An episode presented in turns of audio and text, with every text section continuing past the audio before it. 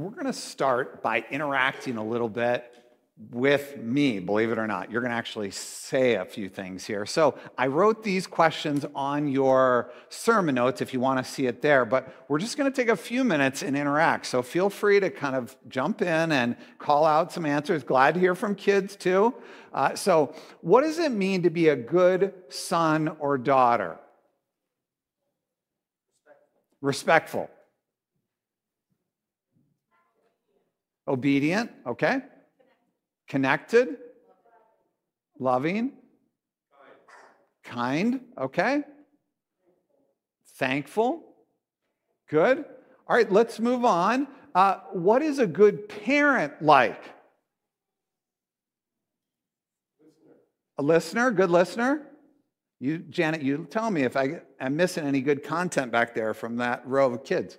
All right, uh, they can speak up. All right, and Brian. Uh, all right, good listener. What else do good parents, what else are they like? Curious? Nice. Yes, thank you. Patient, loving, flexible, honest, supportive, grace grace filled. Okay. A little trickier question, second level here. Where did you get those ideas for those answers? Handed down, from your parents, maybe? From the Bible, yeah? Mistakes, okay, good. Experience, good. I, I would add, like, maybe there's some extent where mammals, I think about like the mama bear and the cub, the cub kind of you know, listens to the mama bear and the mama bear cares for the cub. So there's some of that. So everything should be just perfect with relationships with parents and kids, right? This is easy. Those answers were straightforward. Hey, you know, we have no problem here, right? No, unfortunately, no, right? I heard a joke, something about, you know, 55 million people traveled uh, for Thanksgiving to see loved ones, and some others went and saw family or something like that. So anyway, like there's right there's it's it's hard, right? So um, let's go on to the harder uh, questions here. Uh, what does it mean to be a bad son or daughter? Disrespectful, unloving, disobedient. Phil, what? No. What was that one? Don't learn from their mistakes. Thank you. Yes, that's a good one. Oh, sweet Karen. There's no such thing as a bad son or. Right, bad choices. Okay, they make bad choices. Right. Okay, uh, good. Um, this is a more serious. This is the most serious question of this whole bunch. Maybe is you know what is a bad parent like? This is this should make us cringe. Self-centered, inconsistent. Too strict? As Somebody said, right? What did somebody say? Too permissive too? Okay, good. Um, yeah, I mean, these are hard. Like I think about abusive, neglectful, right? These are these are they can do a lot of damage. This is this is hard. So how do they get there? Just a little psychology, play play armchair psychologist. How do they go? No one sets out to be a, a rebellious kid or a, or a, a bad parent. So, what any any kind of ideas of how that happens? Just in, in each case. Okay, trauma. So they repeat things that they've been hurt. Eh, okay, good. Peer pressure. The kid goes off. It's some bad friends. Substance abuse in both these cases, right? Yep. Addiction. Okay, not another coping mechanism. So they they turn it on, they try to find a way by either putting down their kids or, or running away. Okay, good. Um, uh, last one here, and I don't know that I phrased it right, but and, and this one's really kind of a hard one. Does it make a difference in how you approach your parents or your children because you're a Christian? Any, any ideas here? Any, in any way that you could describe? Strive to be more loving than you would have been otherwise because you're a Christian? Good. Okay, Den?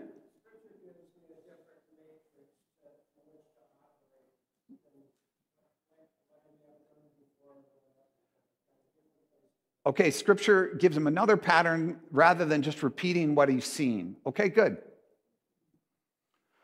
Yeah, I would say we've got Jesus as a model, we've got the Spirit, indwelling in us, we've got God kind of watching over things and judging, seeing both partners.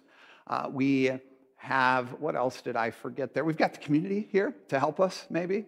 Uh, so we've got some resources. All right, I may come back to you later, but that may be all that you're on uh, and, and, responsible for here. Uh, um, let's see here, I think, there we go.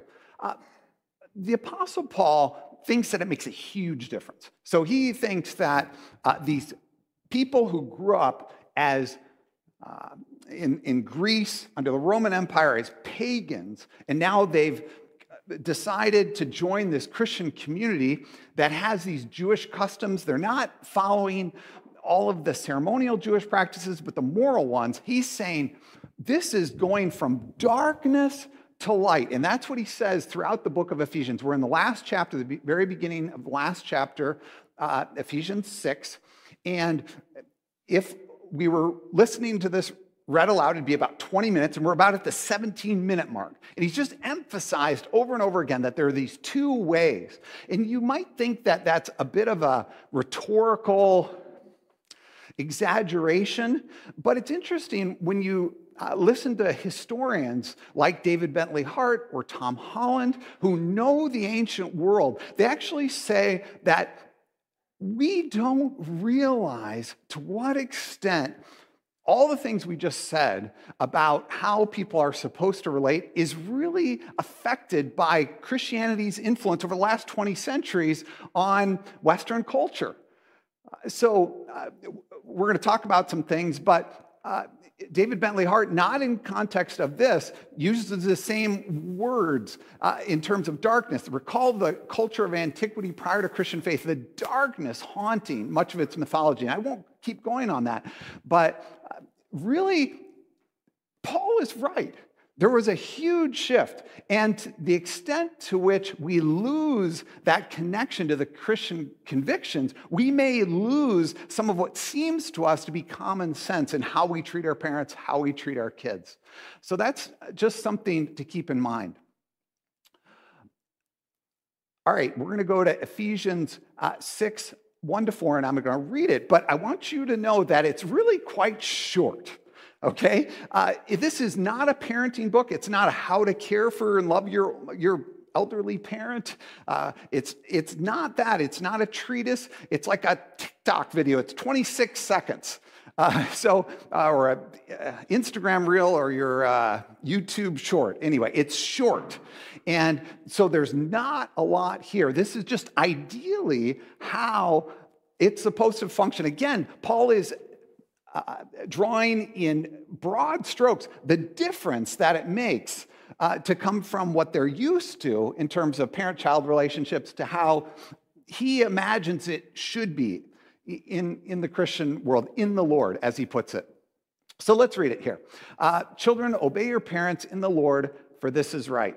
Honor your father and mother, which is the first commandment with a promise, so that it may go well with you and that you may enjoy long life on the earth. Fathers, do not exasperate your children. Instead, bring them up in the training and instruction of the Lord. And we'll come back to this uh, over and over here, and we're going to work through this now. So it's on the back of your sermon notes, right? So you can see it there if you want to take notes or just remember where we're at.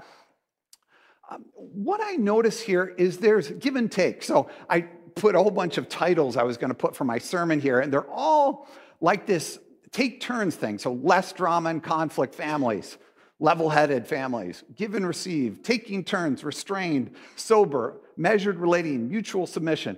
There's this give and take.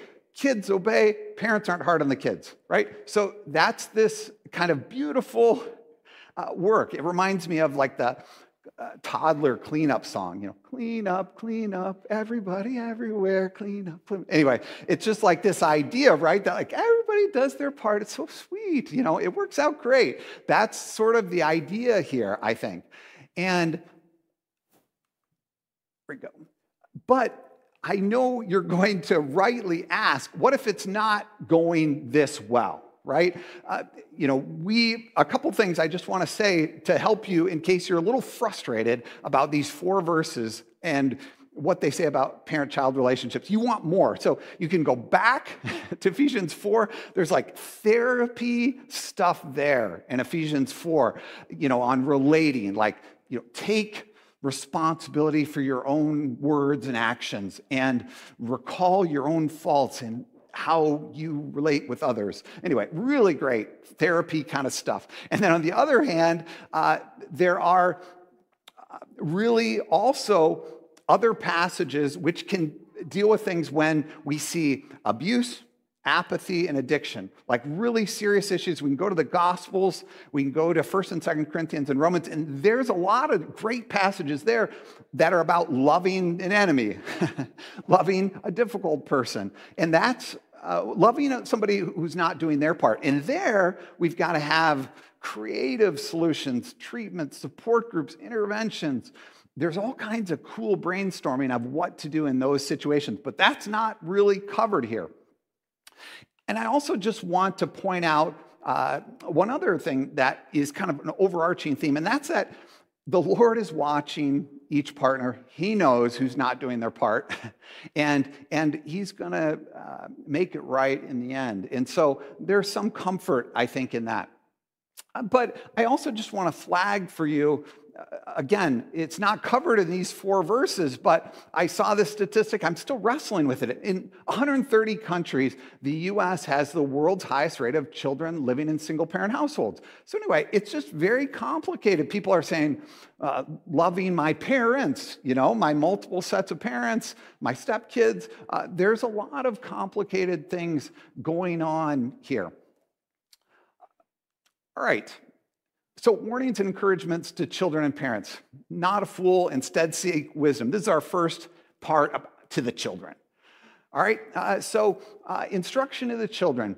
Uh, the first uh, part of this is children obey your parents in the lord for this is right and then there's a parallel passage in colossians 3.20 it's very similar children obey your parents in everything oh my goodness for this pleases the lord obey your parents and everything. I'm very sympathetic to this kid right here, the strong willed child, uh, you know, clinically proven five week program for parents of two to six year olds.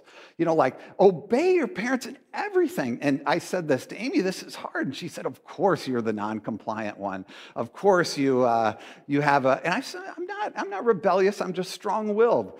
Uh, but uh, no, really, though, uh, this is hard. And I think there's reason, not just us uh, two year olds who, who have a hard time with this, actually. And I think there's some exceptions to this, and I think it's worth pointing them out. So, obey your parents and everything. Um, one, maybe an exception is that your parent is abusive. Uh, so, Saul told Jonathan to kill David. And, and Jonathan didn't do as his dad told him to do. He warned David. All right, so that's a good example. And then Jesus has a couple really strong lines. One, he says you have to leave your mother and father. Another, he says you have to forsake, uh, you have to hate your mother and father in order to follow him. So there's some circumstances where possibly there's loyalty to the family. I'm thinking about the mafia or something like that. Like, uh, but anyway, that you choose you choose Jesus, right? So there's some choices there. And then there's also chronological development as kids grow older. So one of the examples is people get married. There's this biblical idea of, you know, you leave your parents and you cleave to your spouse. So there's a little lessening of responsibility, I think, to your parents in that in that in that and i think about too jesus where, who has this like coming of age moment when he's 12 and he's in the temple with his uh, heavenly father, he's, he's with the priest talking about uh, spiritual things, but he didn't tell his parents, so his parents are mad at him. It wasn't like his best moment at honoring his parents and, and obeying his parents, right? His earthly parents, Mary and Joseph. And they're worried about him, they're mad at him. Uh, so, you know, I mean, later he does great. He, he does what Amy, uh, Amy says, what Mary says at, at, uh, at the wedding of Cana. Uh, and, uh, but anyway, um, there is some sense that this is a gradual thing. Uh, and so I, I, think that's worth keeping in mind. And I also want to think about who we obey as adults. So I think about uh, police officers, lawyers, doctors, our boss, we have to obey. And what I've been really thinking about is that when their boss or when they, when they tell us to do something, we, we think about it and we think it's probably not worth challenging this person with their authority, with their knowledge, eh, best to obey. That there's actually some volition involved here. So it's not just like wallowing, I have to obey. It's like we do that because it's in our own long term interest. And I think that may help us uh, to actually think about obeying and not be as resentful about it. All right. Uh, and then finally, there's a line here obey your parents in the Lord, for this is right. It's fitting, it's proper. Uh, and you know, you'll get this from your from your mothers, right? Who say, I birthed you, so therefore you better pick up your socks, right? And dads, dads say, you know, under this roof, you know, you're going to, you know, do some chores, right? And this is a bit of a sober moment uh, in terms of the sermon here. I think this is something that we can all think about and and uh, and consider. You know, all of us can consider what basic deference, respect, honor, and obedience we owe our parents for what they have done for us. They really have. They really have, right? So we remember that maybe on Mother's and Father's Day, but uh, it is right. It's proper. It makes sense. So that's something for us all to consider as Christians, is what, uh, is what uh, Paul is saying here. All right. Um, honor your father and mother. What does this mean? Jokes? Jokes? Anybody want to make jokes here? Comments? Seriously? Jokes are real serious things? What does honor your father and mother mean? What? Obey, okay. Similar, it's parallel, yep, to obey.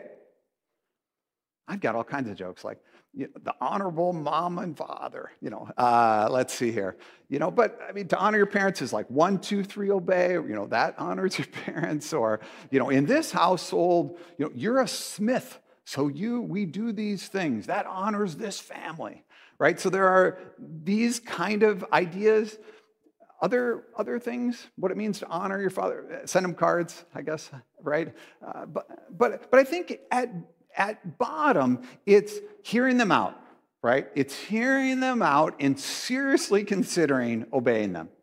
Uh, I think that's, uh, you know, respecting their wisdom.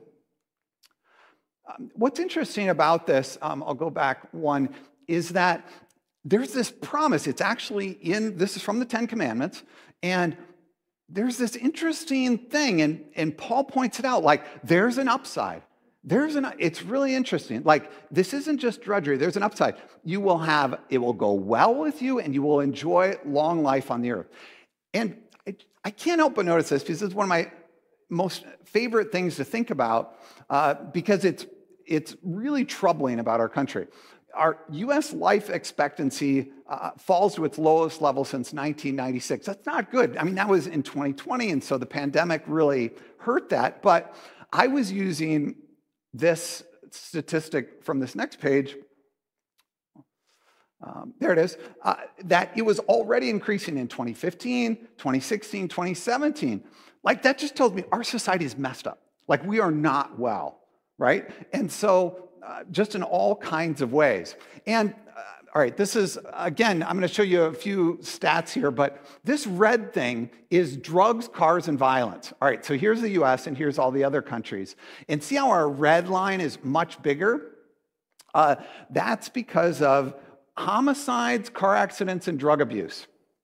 Uh, so it feels like people aren't obeying their parents or something like that. That's why they're dying young, you know, or something like that. And uh, the mortality gap uh, is in young adulthood. So it's when we're 20, 30, 40. That's when we're dying way worse than other countries. So I can't help but think part of this is people acting like fools and not listening to their parents in our country. And uh, so I think they're not living long. but I think there is one more uh, notch of a general principle here, and I think it's to seek wisdom more generally. I think about uh, Karl Barth, who I read once, who said the reason we read old theologians is to honor our mother and father, to learn from them. That, and I think about that also uh, with reading history. Like, we read history so we don't make every mistake in the past. And I think one lesson here to kids and to all of us is to seek wisdom, to not be a fool thinking you know it all, right? So, that I just think is a really important general principle for all of us. And, and it will result in some good, positive things. All right, on to the parents. Not a tyrant, develop people. All right, uh, let's see here. There it is. Fathers, do not exasperate your children, instead bring them up in the training and instruction of the Lord. And the parallel in Colossians 3:21 is fathers, do not embitter your children or they'll become discouraged. And one like wooden translation of this is fathers do not make your children angry. And this just hit me like a ton of bricks. This is like, whoa, like, wow. It's like parent, kids have to obey everything. Oh my goodness. And fathers have to never make their kids mad? What? What? That is like, uh, how can that be? How can that be? You know, what about the kid who's unbuckling their seatbelt, right? And uh, or hitting their sibling? Like we're not to make them angry. That just doesn't seem right. And I think fathers, it's fine to push back. Uh, parents are to warn their children of danger. So there's a bunch of proverbs here. Uh, you can look uh, at proverbs and see the discipline. And yes, one of our key roles as parents is to prevent our kids from dangers. Prevent our kids from dangers. And so we discipline so that they don't do stupid things, so they don't die. Okay? So, yes, but I also want to have you think about this situation I just mentioned like, kid opens up their seat belt, uh, you know, kid hitting their sibling. And that's like one of those where you want to use physical discipline, right? And maybe even a child worker or teacher would be allowed to use restraint of some kind. And I think that's okay, okay? But I also just want to wrestle with the text here that we're not to be bullies. That's not really what we're to be known for. Some dads sort of leave a you know, crying kids everywhere, and you know, and they're like, you know, I can, I'll, I'll give you something to cry about, right? And I think I just want us to wrestle with the admonitions to Christian parents in the New Testament are to not exasperate your children, not to embitter your children. That's, that's really quite fascinating. We're not to be these jerks. Uh, and I think if we are, then it will invalidate uh, the, the Christian witness. I just, so, all right, next. Instead, bring them up in the training and instruction of the Lord. And here we see a little bit of coaching and teaching, okay? And so, what I think, what is, is envisioned here is teaching kids at their level. That's what coaches do, right? They, they teach at the kids' level, wherever they're at, at their stage of development. They make it fun, right? If it's really boring, they make it short, they give treats. You know, I think you're to have that kind of mentality like, how can I be a little good coach to teach them these things? How can I be a good teacher to teach these kids some things? That's sort of Christian parenting. And uh, yeah, and it's in contrast to the yelling and the screaming. And I think about bad coaches. I think about this all the time. And here's uh, one stat even about bad coaches. Uh, you know, regarding team performance, results indicated that coaches' expression of happiness were conducive to team performance, whereas expressions of anger were not. Just fascinating that, uh, you know, I, I, don't want you to imitate bad coaches, the screamers, uh, who are, so, so uh, that's something for us to learn from. All right. Let's see here. Go back one slide here. All right. Uh, so that, oh, wait, I do I have a. I, I think I just don't have that slide. All right, that's fine. All right, the last part, oh, here it is. In, instead, bring them up in the training and instruction of the Lord. So, this last part is what is the instruction of the Lord about? And this I want us to talk about as a group. I think it has something to do with at home, uh, some sort of Bible kind of stuff. And I think it's also bringing them to church. And I think it's also that it's caught as much as taught, right? And so how we live can invalidate whatever we're trying to teach. And you see this, do I have it? No, I don't have Deuteronomy 6. Uh, but Deuteronomy 6 says that uh, as you walk along the road, you're to teach kids stuff. So, in other words, at home, when you wake up, when you go to sleep, you're supposed to put on markers on your doors. Uh, so, in the Old Testament, the idea was to have teachable moments.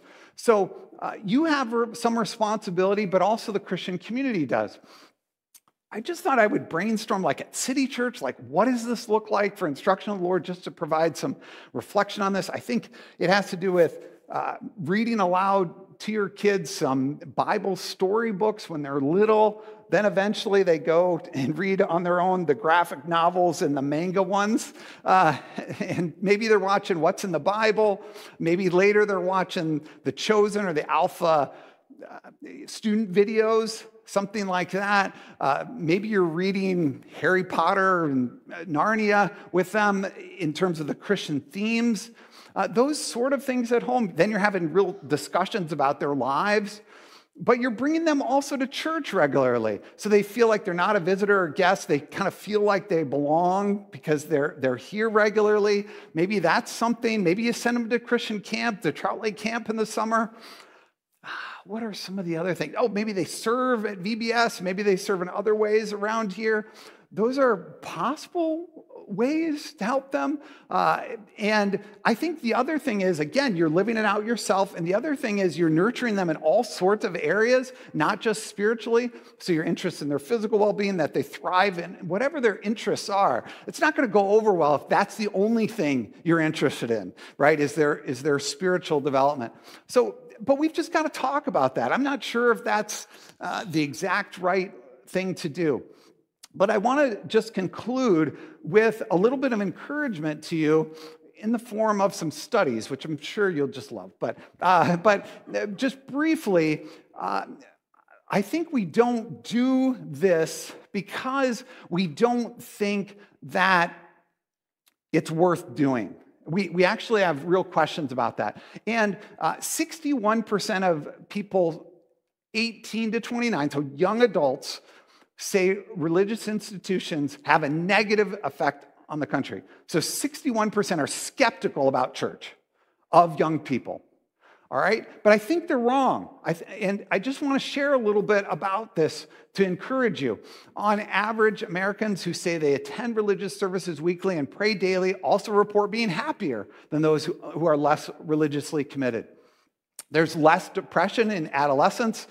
Um, a one standard deviation increase in religiosity decreases the probability of being depressed by 11%.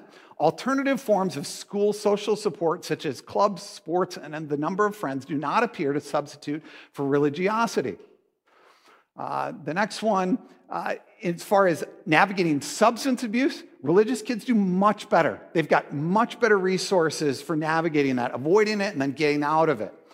Uh, with far as grades, they do better. Uh, religious belief helps non-affluent poor kids attain greater academic success. And religious belief helps affluent kids, richer kids, disregard status in their life choices. So they're actually not trying to get famous and rich. They're trying to serve others because of their religious belief. That's a 2022 book.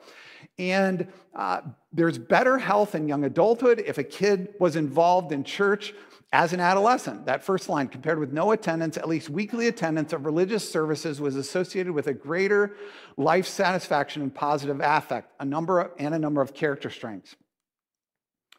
So, I think it's a good life. I think this advice Paul gave of moving from way over here to way over here and to encourage them in that is indeed a way to a good, long life. So let's not be fools, but seek wisdom. Let's not be tyrants, but develop people. And I just want to say, let's do it together.